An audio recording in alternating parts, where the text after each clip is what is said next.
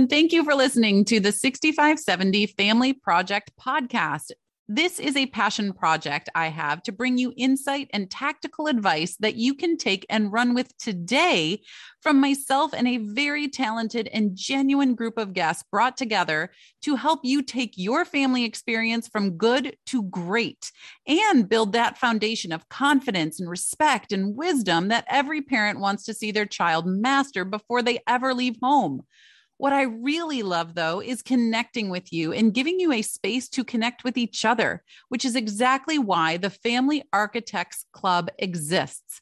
This private parents club is designed for every parent going through the 6570 those 6,570 days of the parenthood childhood dynamic, which is where your most influential and most impactful window exists as a parent. And this community supports, it guides, it laughs, it builds together to help you in the greatest project that you will ever have as a parent that being the 6570 Family Project. So I invite you to come on into this club, get to know people, and see what is waiting for you, including a free members only gift that you will love and use over and over and over again as a parent. So I can't wait to see you there. And you can just go to nellieharden.com slash community. Again, that's nellieharden.com slash community to get connected and get your free members members only gift. So I will see you there.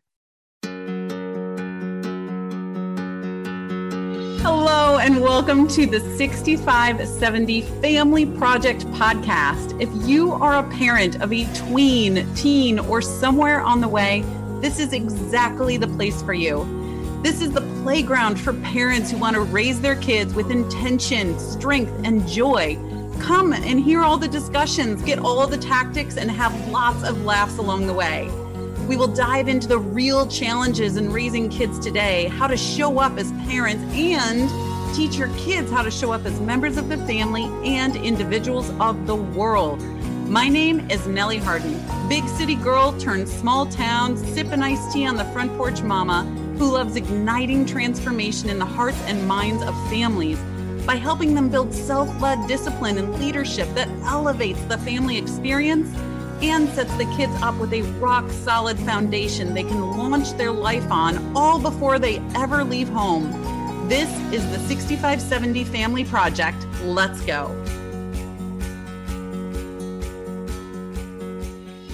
Hello, everyone. Welcome back to another episode of the 6570 Family Project podcast. You guys, I have a wonderful guest on today, and we are going to talk about play. Roya Dedeaux is a licensed marriage and family therapist, and she focuses on parenting and play. She has a bachelor's degree in Rex and a master's degree in counseling from California State University, Long Beach. Been there, it is gorgeous. You guys, I had such a great time in this interview because I feel like play is such a great playground, pun intended, for curiosity and validation and problem solving and getting in there and just exploring, right? Going on adventures, even if you don't leave your home, which right now in our wake of pandemic who knows you know when this is going to fully alleviate.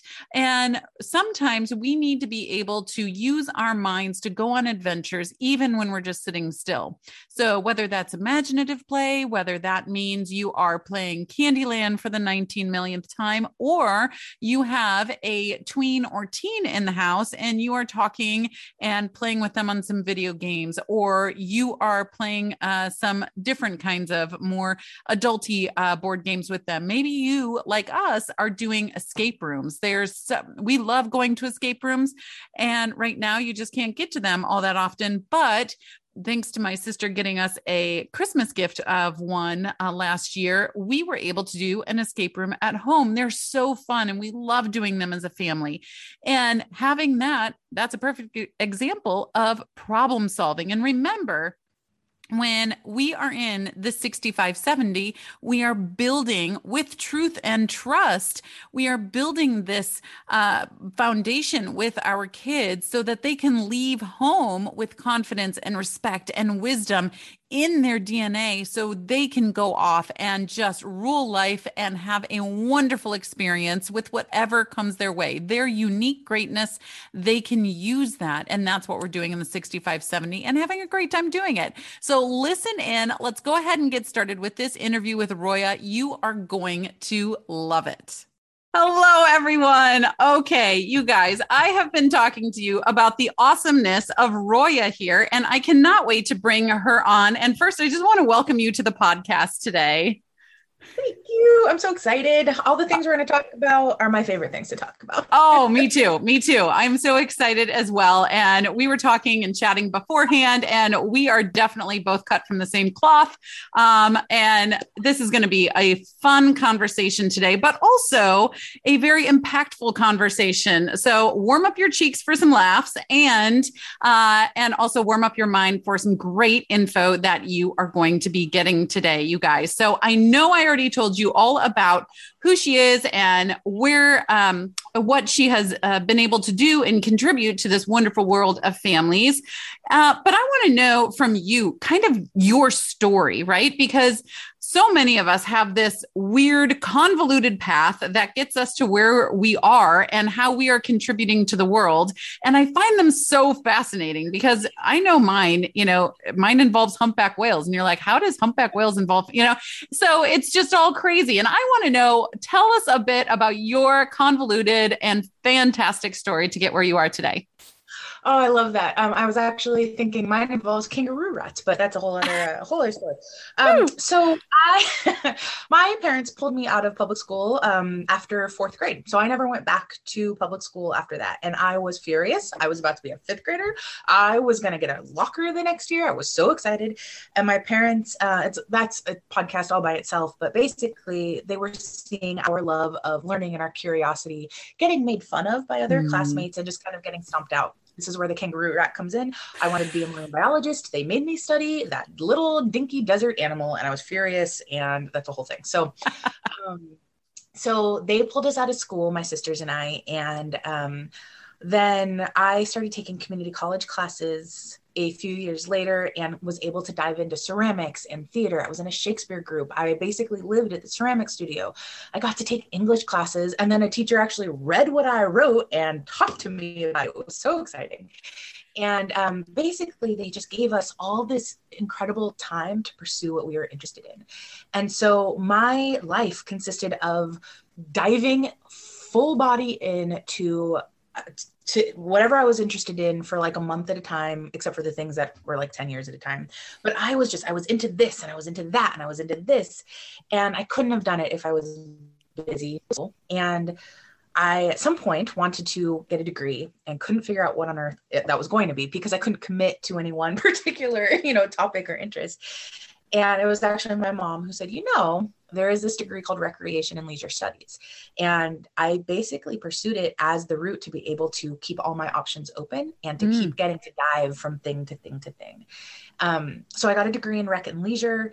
I was homeschooled. We were actually unschooled, which is a whole again another another podcast. But basically, my entire life was about the important adults helping support me with what my passions were. And mm. so I, I thought I was doing all this to get to an art camp, an art therapy camp at some point and I found myself in private practice, um, loving it. And then I kept getting drawn to the people who like weren't quite fitting the mold of school, and maybe they had a diagnosis that didn't really help them sit still in a classroom. I had the rec and leisure background with a certificate in outdoor recreation. Um, so all of these things, I mean, really if I turn around and look backwards, right, it, that the path makes sense. The things that I did where I am now, it makes total sense. Could not have predicted I'd be a therapist in a private practice. Not what I thought I was going to be. but um, but everything just comes down to the importance and power of play and parents supporting their kids on that and how it impacts us on every single level relationship mental health all the things so that's my super fast story oh, I love it. And I could not agree more about play and what it does. I mean, my husband and I are self professed kids, you know, we're just 40 something year old kids, you know, and I hope I'm like that until I'm 120 because that's the age that my husband and I say we're going to live to uh-huh. and we're sticking to it. So, um, but, you know, my goal, even when, so I worked in still doing discipline studies with families, but I worked in the wellness field for a long time. And my goal was always to help families be able to play with their grandkids and their great grandkids if possible. And that was always the vision I had in my head. It was always these grandparents and great grandparents uh, playing, running around on a beach with their grandkids or great grandkids. Um, and I find it interesting that that lightness, that play, that fun, that laughter. I mean, big belly laughs are like a requirement in our house every day. When we get through a day without a big belly laugh, like something's going on, you know? And um and and just playing and, and being goofy and dance parties and voices, you know, all the crazy. But there was definitely a point in my life that I was I shied away from that because I didn't grow up necessarily with that as a basic nature in my family. And it took me a long time to give myself permission to do that with, for myself and for my kids. And I, I too, when I when I put my kids into homeschooling, um, my oldest was going into fifth grade, and I loved, you know, uh, I think you were mentioning that your creativity was kind of being diluted and, and pushed down a bit, which is why they um, took you out. And I could definitely see that with my kids, which was one of our reasons too. So I just wanted to resonate with you on that. High five, uh, you know, through the screen for that. Um, but so, with all that being said, you wrote that as a grown homeschooler, you conducted the largest study related to mental health and homeschooling in the United States. And I'm really interested about this. And may I preface this with saying that I even though I do homeschool, I don't think that homeschool is the be all end all and everyone should or frankly can um, do it, but it is an option for some people. But even if you don't homeschool, play is at the top of the list, right? So I want you to tell me about this study. Oh, like, what did it involve? What did it look like? What did you get from it? And then how did you use that information to, you know, extrapolate information and, and do what you do now? So I it was part of my master's thesis um, and you had the choice in my department if you wanted to take a set of comprehensive exams or if you want to do a thesis. And our in our whole cohort, I think four of us decided to do the year long thesis. Um, so we we got tight. so I I knew I, I knew I wanted to study homeschoolers on some level because there really aren't that many studies. And so when people come to me and they say, things like yes but have you seen all the the damage that video games can do or all the you know when, when i let my kids watch too much screens all this one of the big issues is that those studies are being done on kids whose entire time is being controlled one way or another. They don't have a lot of free time.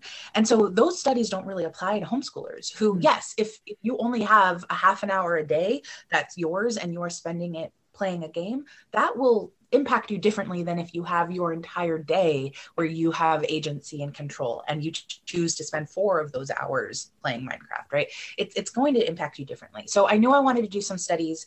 Um, because I was in therapy school, I chose to study homeschoolers' attitudes towards seeking therapy because mm. one of the barriers that I see over and over again for homeschooled families is there's other stuff happening. Like just because you're a homeschooling family doesn't mean uh, there aren't other family dynamics. There's not anxiety or depression, or you have the need to reparent, or maybe some actual trauma coming from your school experience, and that's why you're homeschooling. And so many of the families that I've now worked with told me that they um, couldn't seek therapy because the therapist didn't understand homeschooling. And so their entire they'd come to them and say like look there here's this complex list of issues that i have and the therapist would say well put your kids in school. That'll solve it. Hmm. and so i was assuming that homeschoolers would have a lower um, tendency to seek out mental health resources even though homeschooling demographics otherwise are in the category of people who are higher in seeking out mental health resources um, economically and educational wise and stuff like that. So but then since I was going to do a measurement anyway, I was like, well, why does might as well do five. and so I didn't only study um, their attitude towards seeking mental health, but I also studied happiness. Um, and I really wish I could remember the names of all the measurement tools I used, but I looked at happiness. I looked at state and trait anxiety. I looked at um, homeschooling myths and the demographics so that I could talk about that as well. I also looked at um, value distribution and I compared homeschoolers, I compared unschoolers, and I compared the general population of these particular measurement tools. Um, and so it was fascinating. I had, I don't know, something like 40 different hypotheses that I went through. It was a very, wow. I have a book. I have a, I mean, I have a book, but I, um, my, my biggest takeaway was that Oh, and I was looking at specifically grown homeschoolers and um, so people over the age of 18 who had been homeschooled or unschooled. And I was looking at parents who were doing the homeschooling. And so I also separated those numbers out to look at. And I think I got somebody from every state except two, I want to say, if I'm remembering correctly. I, I got thousands of participants. It was wonderful. Um, so, in any case, my main takeaway is that homeschoolers are every bit as happy as the general population. There is no shocking mental health disparity in terms of anxiety or depression. We are not um, crazier than that of the normal, the general population, the mainstream. Um, and adults who homeschool are statistically significantly happier. Hmm. And uh, we also rank our values differently. And the one that I remember standing out the most is that curiosity values very, very highly in homeschooling, in the homeschooling population in that sample. Um, and I think we talk about play as being so important but i think that if i look at play as the the solution for all the, the things that need solutions in our world the reason why play is so important and playfulness is because it sets a foundation for things like curiosity and creativity divergent thinking teamwork problem solving being able to look at one thing from a lot of different angles. It's the place where those characteristics are celebrated and nurtured and give us the place to do that. And so i think play by itself is important and it's lighthearted, like you said, and it's fun and spontaneous. But I don't think we should ignore the fact that it has incredibly hard hitting, heavy, impactful results, like all of those characteristics. And I think that's why we measured happier. yeah.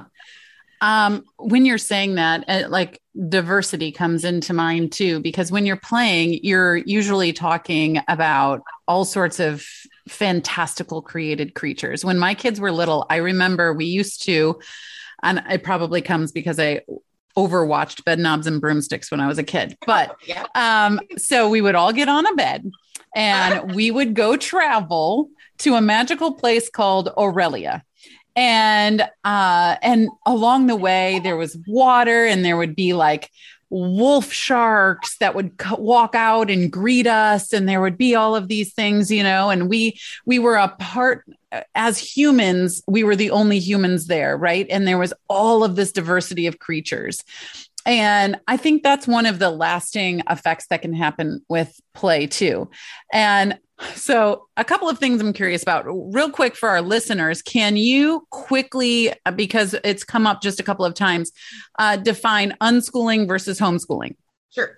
Um, oh, there's, I mean, there's pages and pages and pages of people talking about the difference, but for yes. me, homeschooling, the big umbrella, and there's a lot of different ways to homeschool. Mm-hmm. Um, and so for some people, that might look like mimicking school at home with curriculum. You sit at a table for a certain amount of time a day, parent acts as teacher. Um, that's one end of the spectrum. And then all the way on the other end of the spectrum is unschooling, where parents are absolutely engaged. They're watching their kids, they're paying attention, but they're letting their kids' interests and their kids' passions lead the charge. And so, but it's still, it's not just like, oh, you're interested in the ocean. Let's now do a unit study about whales. It's, um, it's more philosophical than that in terms of like not talking about subjects, not testing, not dividing things um, kind of arbitrarily based on like, oh, is this math or social studies or history, but just that like we learn from life and we learn as things come up we learn what we need to learn when it comes up and the parent's job is to pay really good attention to support them in those things and kind of strew stuff in their path and um, help provide resources and um, just really like it's it's to me hyper engaged with the kid at the helm in, in that way. So yeah. Yeah. again that's that's very brief. There's again pages and pages of people talking about the philosophical differences of that. Yeah. And so I um I love teaching. And so I operate at that one end of the spectrum. I literally, for two and a half hours a day, stand in front of a whiteboard and we teach. And I have a uh, degree in um, biology, psychology, and so I and I love history. So I love you know teaching history and learning about geography because, quite frankly, I my husband and I are, are public school kids through and through.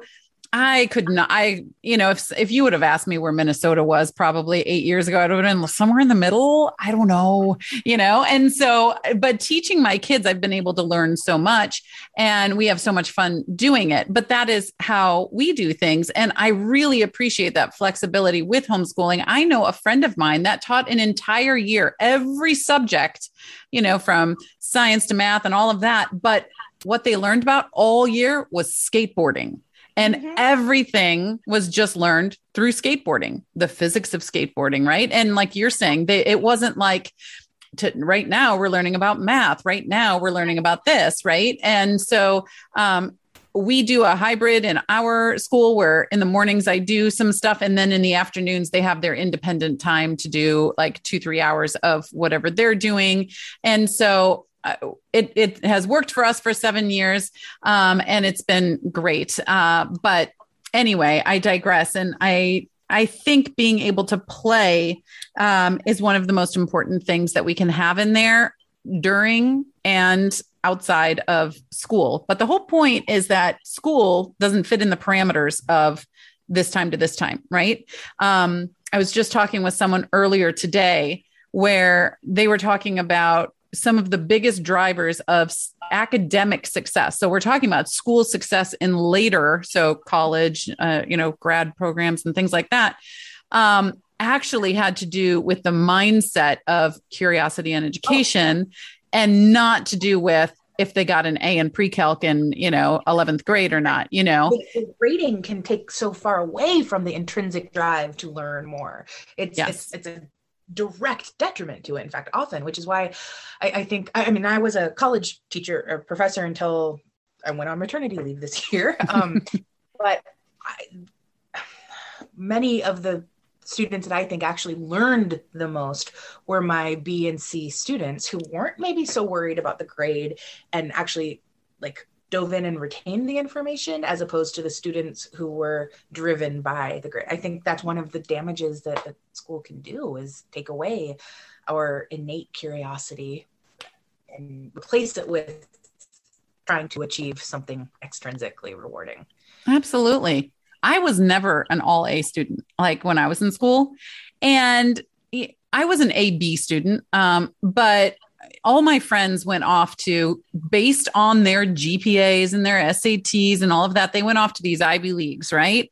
And I was like, I, I went to Indiana University, which was a great school, and I had a great time. And I had again ABs when I graduated, um, which is not bad. Like to be an AB student, I think I had um, maybe a 3.2 GPA, 3.2, 3.3. You know, that is not bad by any means, but I felt bad. I felt like I was not good enough. I wasn't a good student, that academia wasn't my thing because I didn't get, you know, the super high scores on the SATs and go to an Ivy League school. And so it really did affect, you know, who I labeled myself as, as my identity in my wisdom, even though academic wisdom is such a small part of wisdom it made me identify myself as not being smart, which back then I was congruent with wisdom. Yeah. And this is, I mean, this is the, I mean, I say this during a, a medical pandemic, but this is also a pandemic, I think, that we experience with our school systems the way they are, is that and why again playfulness and and play is so important because you we don't learn things when we're not ready for them. We just don't. we either get resentful, angry, we internalize it, right? As I'm dumb or I'm stupid or I'm not good enough at it. We just don't learn it. And so if we get forced a standard menu of like you're supposed to be able to do this at this week right and on this date you're supposed to be you're this age you're supposed to be able to do this thing and it and we happen to be one of the people who we don't fit exactly in that little standard deviation curve then it, it, it backfires. It does the opposite of educates us right? It, it teaches us negative things about ourselves or it causes us distress or anxiety. So then we when we are ready we don't pursue that because we already got the message that we aren't good at that thing or we shouldn't even try. And so the wonderful thing about play again is that all those things that we say are important for kids to be exposed to or to learn and that we want for them if we can do it either just in a playful way but even that is, is sometimes forced from the adult coming from above right but but if we pay attention to what kids are playing, that is the platform where we can learn those things. We can learn mathematical thinking and skills. We learn language. That is how we learn language. I have a one year old. You know how she's learning how to talk? Because we're playing silly games. It's the neural pathways for linguistic development happen through play. Mm-hmm. So do the neural pathways for hopefulness and resiliency and optimism and spatial reasoning and logic and like they happen through play it's not separate from learning so this is my soapbox so i have a quick question for you that's a total personal question of mine uh-huh. so put on your therapist hat i'd love to know the answer to this so uh, when i was younger i loved to play with barbies with my cousins with my friends and everything as an adult i despise playing Barbies. I really do. And when my kids tried to, you know, play them with me, I would be, you know, I would like grin and bear it for a little while. And then I'm like, you know, I think your sister just really wants to play this with you because I, I, I almost felt allergic to playing with Barbies and doing all of this role play stuff, but I don't know if it was the content of the material or what. And the same goes for board games. I cannot stand some board games now i love to play games like uh-huh. and we do um, we do a lot of escape rooms in our family they have them online that you can do at home now like they do a lot of these things but some of these board game i i just cannot handle it so you tell me what's going on with me well there is such a thing as burnout number one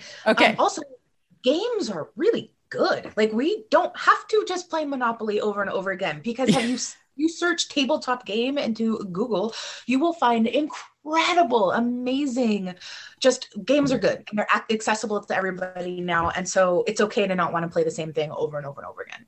I will say, when I have parents, you are not the only parent to come to me and be like, okay, I know that play is good and I hate it. Please tell me, please help me. Um, we are different kinds of people. I have to admit, I am not great at the make believe play. Like that's my like really child. Are we playing? We're playing veterinarian again. For how many hours? Okay. So big thing is to think about like I don't want to I don't want to pass that on to my kid, right? So I have to do the work. I have to pay attention to that. I have to minimize my groaning and moaning as much as possible. Yes. And if that's the kind of play they want to do, I don't have to be the only person. It's yeah. hard during COVID times, but part of my job is not to just be everything for my kid, but to set them up for it. If I don't want to play that level of, you know, say they're super into, I don't know, Pokemon, right? And you just, that is not your jam, you can't stand it, whatever. There are Pokemon groups out there. You know, it is your job to support them in that pursuit, but you don't have to be the person playing over and over forever and ever. Um, you do have to be the person though to not speak badly about Pokemon and to not say their interest is dumb or it's a waste of time, right? Absolutely. put in 14 hours a day of okay well thank you for making me feel better about that. And you know so the same goes for muppets you know? I was a muppet kid. I'm a child of the 80s and now i just cannot stand them. And my kids find it so funny because they think i'm afraid of them. I'm like I am not afraid of the Muppets. I'm just Muppeted out. And it happened, you know, about 20 years ago. And I just can't take it anymore. Like I did Muppets Take Manhattan, Muppets do this, Muppets do that. like I can't take the Muppets anymore. But um, I mean, love Jim Henson, lo- love all the all the stuff, you know, that he created and uh, gave me entertainment in my childhood. But man, I just cannot. yeah, that's right. There's lots. There's so many. yeah. But they really, they really get a kick out of it because when it comes on, I'm like, oh gosh. And they're like, oh, look, mom's reacting to the Muppets. Oh my gosh.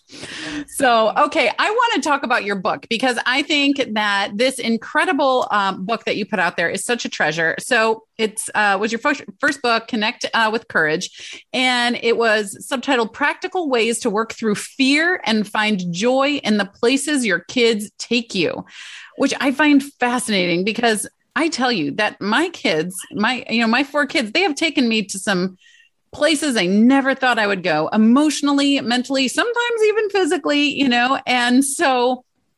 Uh, and some of them have been fraught with fear and it's not like you can return them or put them back in. You know you got to deal with it. You got to keep going. And so tell me a, more about this book and your central message with it so this book started because I was working with a client on these things that come up for my clients and I, because this is my focus, right? Uh, over and over again. And I was putting together just kind of an exercise sheet, um, like just kind of what we were talking about right now. They're saying, My kid loves this thing. And I'm saying, You have to do, you have to look at that thing they love and you have to come up with 15 reasons why they might love it. Like, this is your job to do.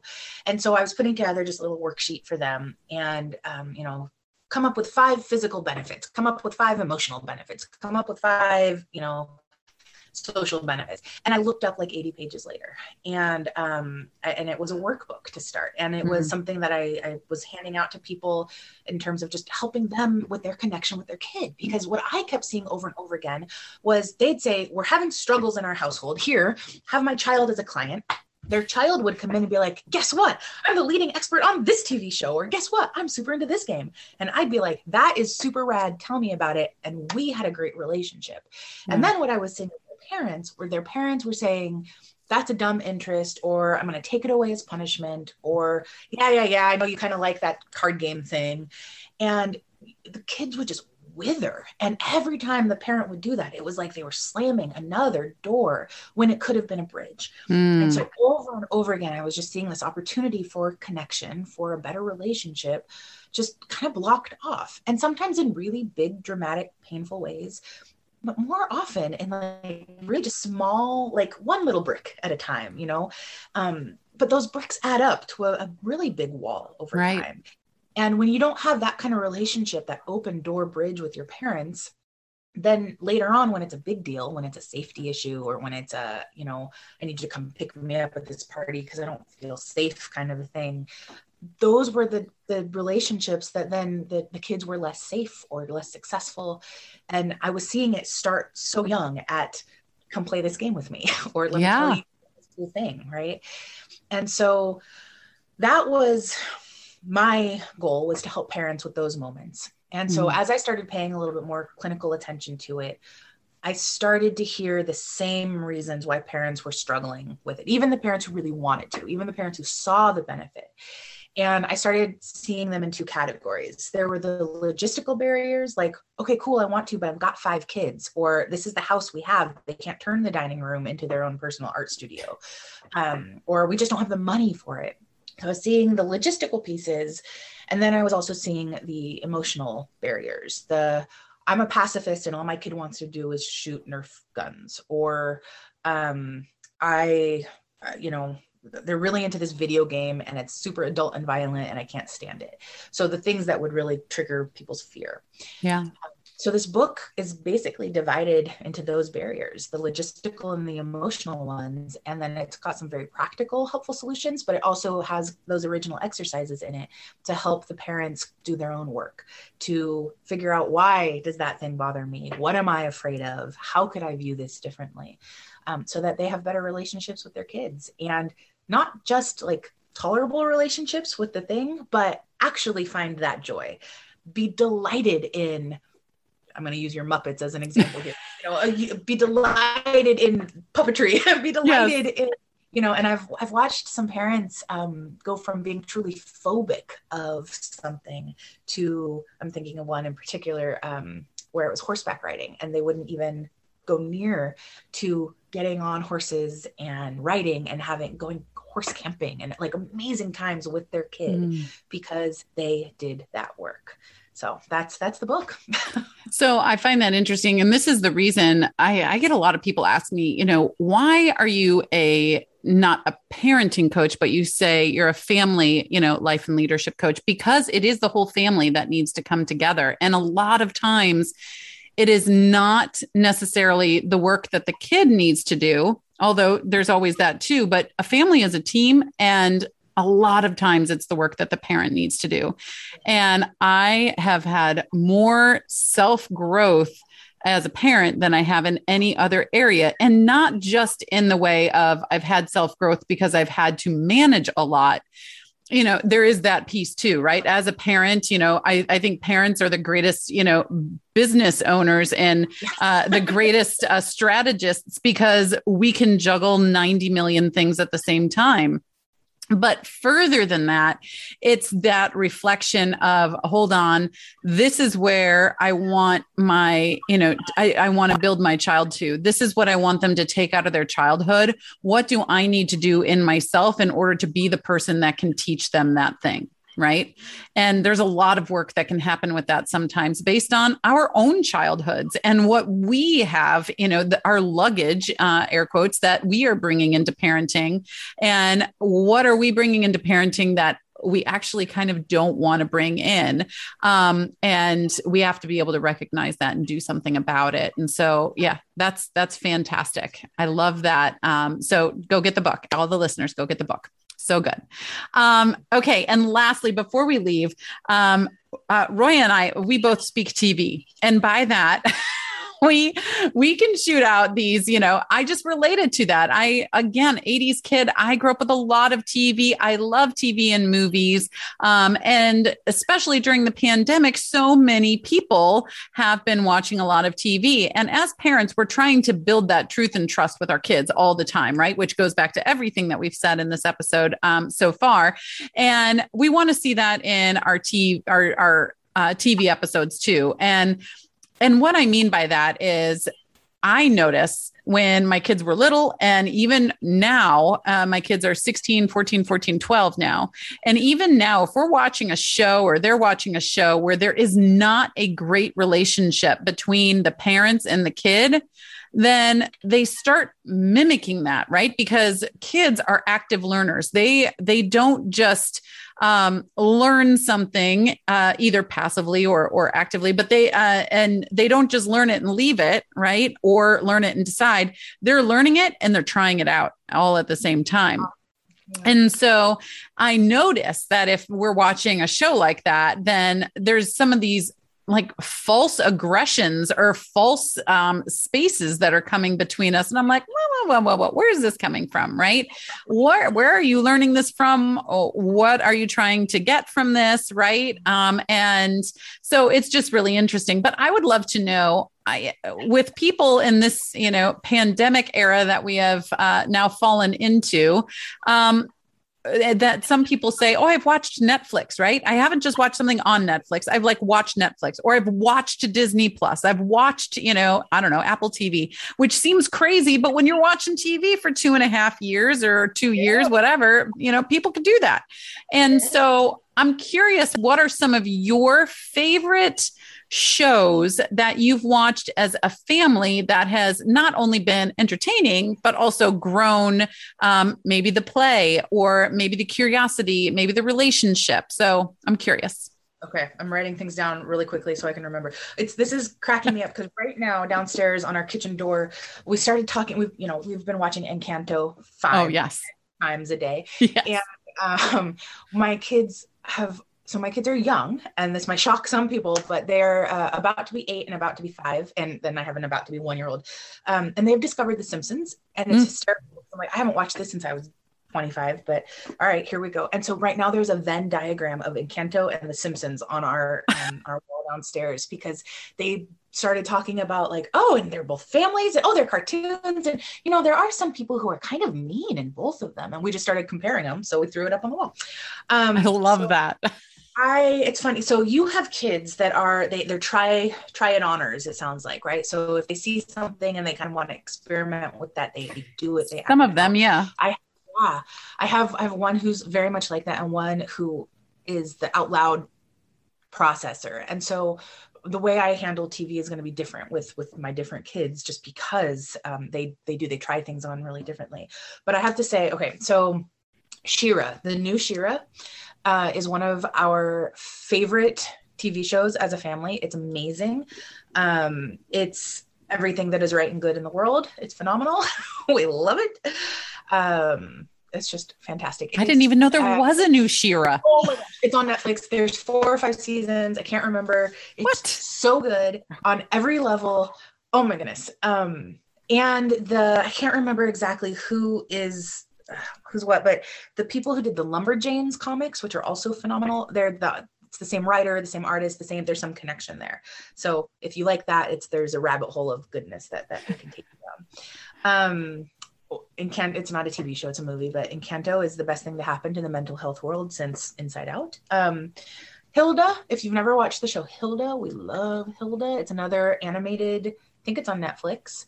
Um, and oh, she's just the quirkiest little adventurer. And it's another show. My kids are very into relationships. So, all of these shows, we talk a lot about the friendships and the relationships and the parent child relationships and all of that. Um, Brooklyn Nine Nine. I think if you asked my seven year old what is your favorite show, um, he would say Brooklyn Nine Nine, quite possibly. he loves it. We have a lot of conversations about things in the world. Um, and Survivor, we have mm-hmm. as a mm-hmm. family watching all 40 gajillion seasons of Survivor again together. And I think that's an um, accurate assessment. It's, I think it is. It's 40 gajillion. Um, and that was one I didn't really watch when it was like coming out 40 gajillion seasons ago, but now as a family we're watching and sometimes rewatching. And um, again, it's it's about the challenges, but it's the relationships too. And then that stemmed into watching um, Top Chef because mm. Seven year old is super into cooking and he likes to uh, geography and around the world kind of stuff. So he just started getting to the point where real humans on TV are holding his attention and it doesn't have to be cartoon, which is a delight.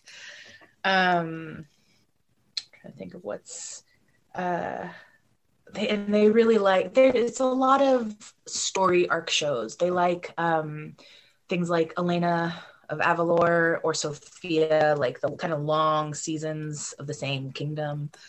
um, Lion Guard. What else are we going back and forth? Oh, Odd Squad is wonderful ever watch Odd Squad? We watch a lot of TV. yeah, yeah. So, uh, same same kind of uh, reason with Survivor. Our family really likes Amazing Race, and so um, watching that one is is a lot of fun. And uh, we don't know personally, but a family that we uh, watch closely, the Holderness family, is on uh, the Amazing Race right now, and so we love watching uh, watching them. And uh, they're I just love their family. So um, we get to watch them, and we feel we feel like we're watching someone we know, even though they're like who to us. um, one of my uh, one of my students was on Survivor, and so that was really fun. I actually I spent a week on a different island with her because I, I, ran a, or I helped run a class on one of the Channel Islands, and she was there. And so getting to watch her, I'm like, hey, look, we taught her everything she knows about island survival. love it, love it. That's so funny. And I, yeah, I do love the, um, one that we just watched, which I really, really love. We all, we all did was, um, uh, School of Chocolate. So it's on Netflix. And what I loved about it is it really was a teaching show and they are working and, you know, somewhat competing against one another, but there was never an elimination. They all stayed. And by the end, there was two main people that it was between, but everyone else was on their teams. And so it really was this beautiful, um, uh, story arc, kind of what you're saying, uh, of people that were working kind of against one another and then they started working for one another and it became this team atmosphere. And the guy that ran it was truly a teacher and he came around and helped everybody. It wasn't like a you know mm, what are you doing? Okay great i'll leave you alone for the next 16 hours. And um and what they created was beautiful. So anyway out of all those shows i really recommend school of chocolate. It was very cool it was very cool.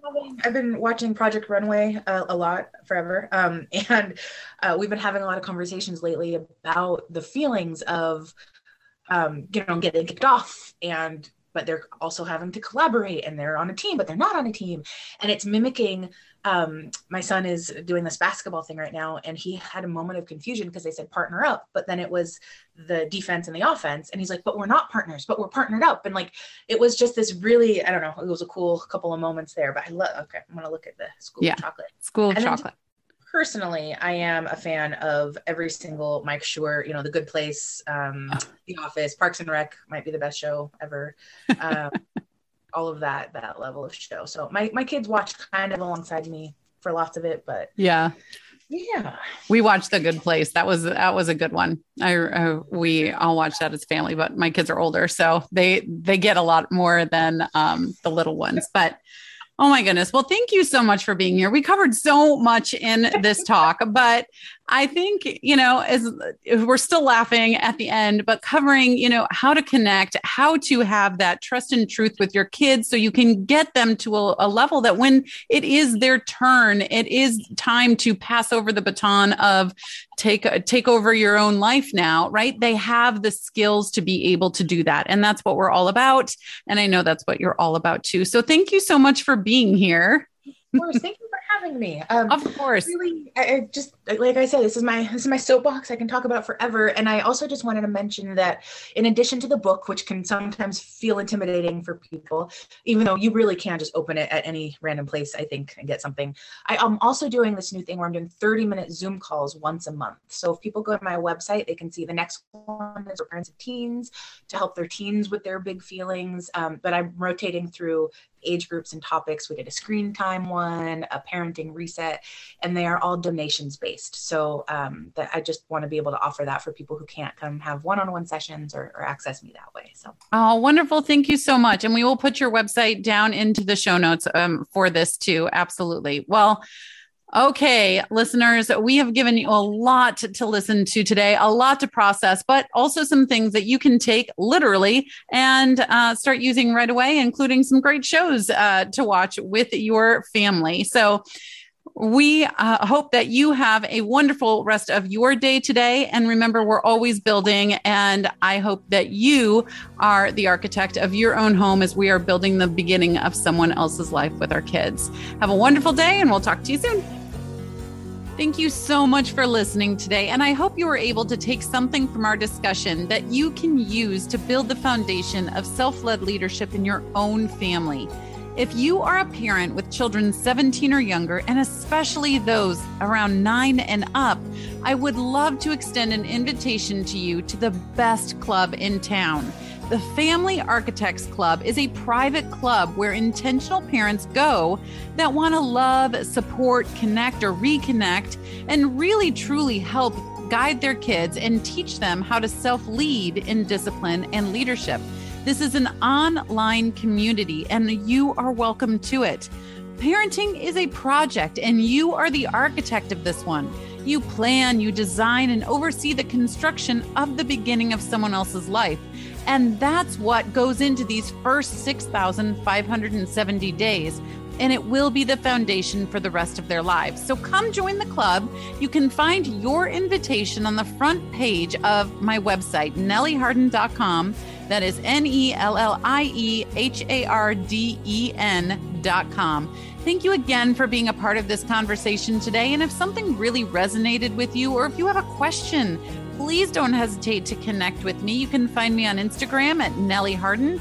And lastly, if you loved the information, please, please leave a five star review and a comment so more and more families can be impacted by harnessing the strength of these ideas and tools in their own families. So thank you so much. Happy building, you guys, and I'll see you next week.